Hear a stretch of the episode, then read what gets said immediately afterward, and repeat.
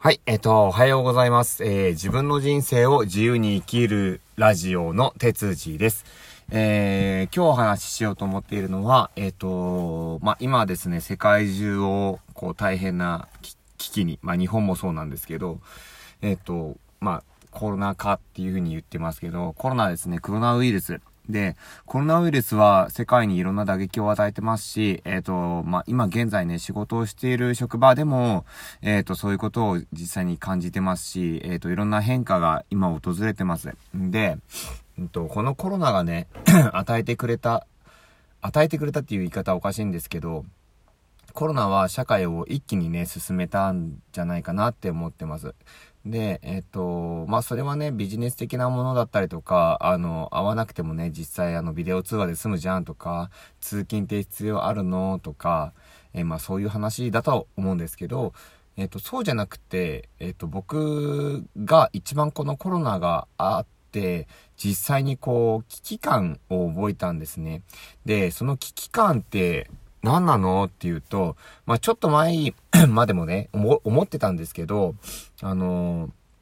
今までこう会社に依存して、ずっとこう僕は仕事をしてきたなって思っていました。んで、自分のスキルだったりとか、なんかそういうものもなんか活かせてるのかよくわからないですし、ただこう飯を食うための仕事を毎日していたっていう感じなんですね。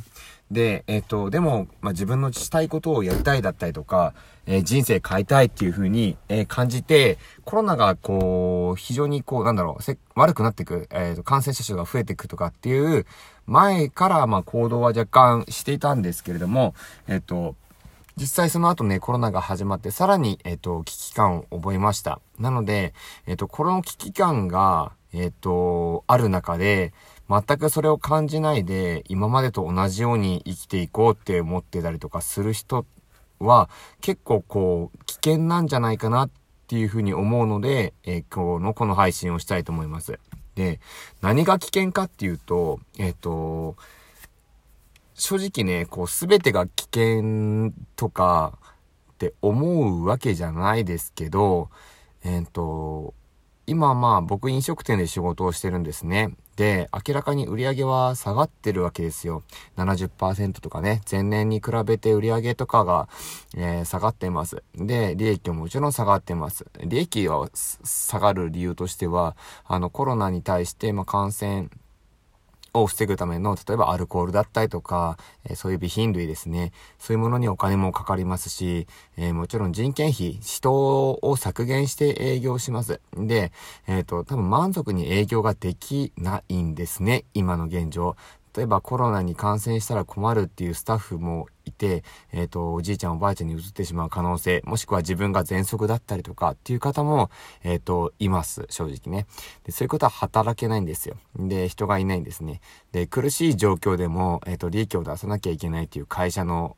まあ、会社が、まあ、そういうもんじゃないですか。潰れちゃうからね。従業員守んなきゃいけないし。なので、現実的にそれを守コロナに感染するのを守れていないような状況が、まあ、あるというところと、えー、会社にいた時に、もしかしたら、えー、このままコロナが続いた場合、ずっとこう自粛、自粛、自粛が続いた場合、えー、売り上げが上がんない場合とか、同じことがまた繰り返しね、えっと、例えば医療現場がまたこう逼迫してしまって行き場所がないようなそんな感じなことになった場合ににかいさんかいもしこの世の中で起こる可能性はあるんですよ。台風だって地震だってあるじゃないですか。で、同じ可能性もあるんですよ。なんで、えっと、それが起こった時に僕、例えばリストラになると思ったんですね。自分能力ないから。えっと、ないからって言ったらあれかもしれないんですけど、多分代わりが効く人間です。うん、多分誰も、誰もがっていうわけじゃないけど、香りが効く人間なんて当たり前にいると思うんですよ。僕が辞めても問題ない会社だと思うんですね。なので、えっと、僕自身の存在価値だったりとか、えー、改めて自分が一体こう、どういうふうに生きていくのかっていうのを、えっと、より深くコロナのおか、おかげって言ったらちょっと大変申し訳ないんですけど、えっと、コロナのせいで、えっと、気づけたっていうこともあります。なので、えっと、危機感、これを、えっと、サラリーマンやってると分かんないんですよね。あの毎月々変わらずお金入ってくるし、とりあえず勤めてればなんとかなるし、安定してるっていう感覚に陥るんですよ。でもその時にリストラになりましたとか、もうそこの会社で働けません、会社が急に潰れました。で、会社潰れる時なんて多分あの従業員に言わないと思うんですよね。急になくなると思います。なので、えーと、そういった場合にあなたは路頭に迷ってしまう。まあ僕もそうだけど路頭に迷ってしまう。だからこそ、えーと、行動を起こして自分自身の力でも生きていけるようになりたいっていうことを願って、えーと、こういってラジオを配信したりとか、うんと、プログラミング、マジ全然できないですけど、プログラミング今勉強したりとか、えー、エスエヌエス か、エスエヌエス 発信したりしてます。で、要は少しでも今時代についていけるように自分を変えていって、えー、いこうかなっていうふうに思ってるんですね。なので、全くもってこう、ああ、まあじゃあ会社でまた普通に、あのコロナが今落ち着いてね、あの時短営業とかもなくなって、あのー、県外移動とかもねできるようになって、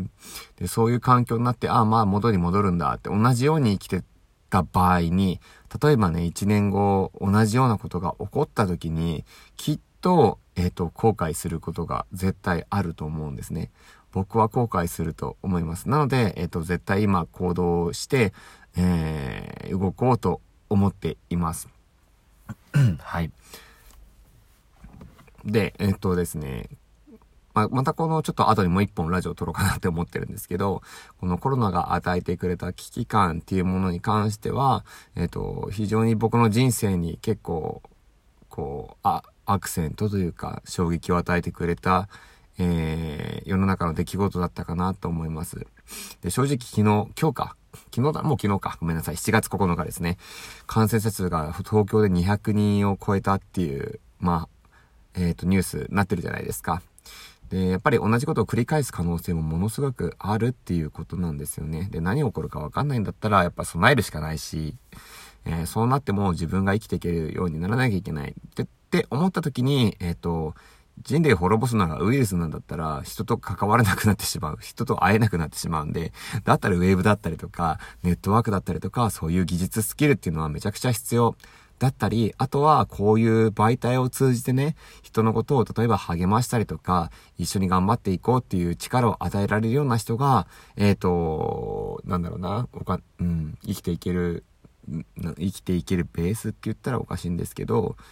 ちょっとこう一段階ね、あの、普通と人とは違うところで、えっと、仕事ができたりするんじゃないかなって思ってます。で、バカにする人もいると思いますし、何言ってんのって思う人もいますし、ただが、たかが素人が何やってんの放送みたいな、えっと、有名人でもないのにって思うんですけど、こういうふうに行動してたりとか、いろいろやっているからこそいろいろわかるなって思うし、なんで芸能人がああやってテレビに出て、なんだろうな、いろんなことをやったりとかっていう、なんかその、